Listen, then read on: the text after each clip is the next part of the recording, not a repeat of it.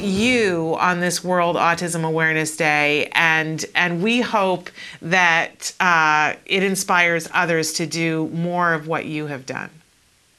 Thank you, thank you so much. Um, it's an absolute privilege to be an affiliate CARD uh, clinic. Um, we are only experts in South Africa and Africa because we have learned from the experts. Um, I want to add that in South Africa, uh, and around Africa, um, there is no government funding. There is no. Uh, there are no uh, medical insurance grants, um, and so we are fighting very hard with the Department of Education in South Africa to try and get the very much needed help um, for children suffering from autism in South Africa. Um, I want to share with you that on Friday, I met with a psychologist and a speech therapist from a clinic in South Africa called Tembisa Clinic, which is situated in a very underprivileged area. Um, they let me know that their parents give up a loaf of bread to take that money for transport to bring their child into Tembisa Clinic to receive speech therapy services. This is the dedication of the underprivileged parents in South Africa that I'm hearing about, and these parents haven't yet had the opportunity to put their child in an ABA program. I mean, they, they don't have enough money for food. Um, in South Africa, the government is very um, concerned about medical issues such as HIV and tuberculosis, that's TB. So very little funding is left for, for autism. And I'm very determined to make changes. Um, I know that CARD has a skills online program for American families who are living in outlying areas or not near a CARD site. And in South Africa, in the underprivileged communities, skills would not be able to be a reality because they don't have access to the internet. So we're hoping to do an outreach project with Tembisa Clinic um, and to try and, and help those children. They let me know that they're diagnosing at least six children a week. Mm. So I know you and I discussed the statistics recently, and I asked you what the latest stats were from the CDC. And when uh, people ask me in South Africa, you know, what are the stat- stats coming out of South Africa? I don't feel that there's a recognized body in South Africa that are taking accurate statistics currently. I always quote your statistics in the CDC. But as an organization servicing children with autism, I sadly can report that we are receiving around just South Africa 12 to 15 new requests for services a week.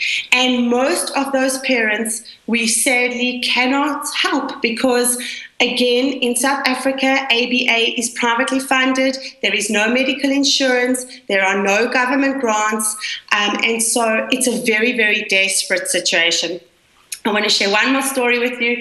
Um, the, the psychologist from the Tembisa clinic let me know that there was a 10 year old child um, in, that came to the clinic, and the mother who's currently been admitted to hospital. The mother has tried to kill him three times. How she does this is she gives him triple the dose of his Risperdal.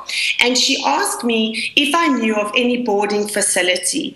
Um, and so I, I had to let her know that I didn't. There are no boarding facilities or facilities to cater for the needs of such children or a proper foster home that would take on such child. So I know that in America, autism is a crisis.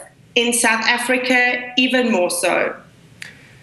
Well, I'm my breath is taken away. I'm so glad you shared this with us because, especially on this day where awareness is the watchword of the entire world, you've certainly opened our eyes uh, and made us grateful for the things that we have here and made us aware of the fact that we all need to be pitching in to make a difference for all of the kids around the world.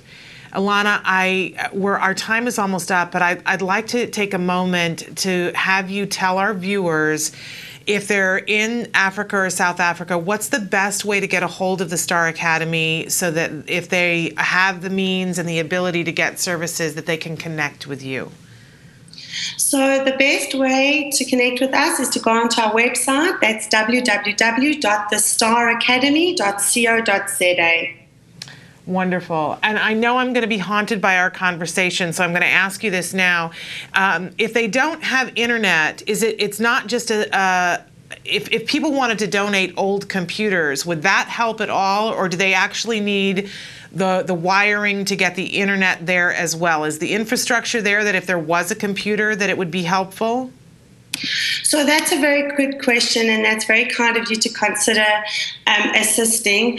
Um, I don't think donating the computers would help because it's very expensive to use internet in South Africa, and these parents are living in areas where you know they don't have electricity they hardly have running water um, also i should mention that often these parents feel that the children are bewitched, so they take them to um, African healers. Um, and I've heard of stories where they will chain them to the stove for the day or have the sibling look after the child. Um, I don't know if we have the answers, but and we can think about ways to help, but it would be amazing to do something. Um, we at Star Academy work with the privileged South Africans who can afford our services, um, and we are just starting an outreach program with Tembisa Clinic.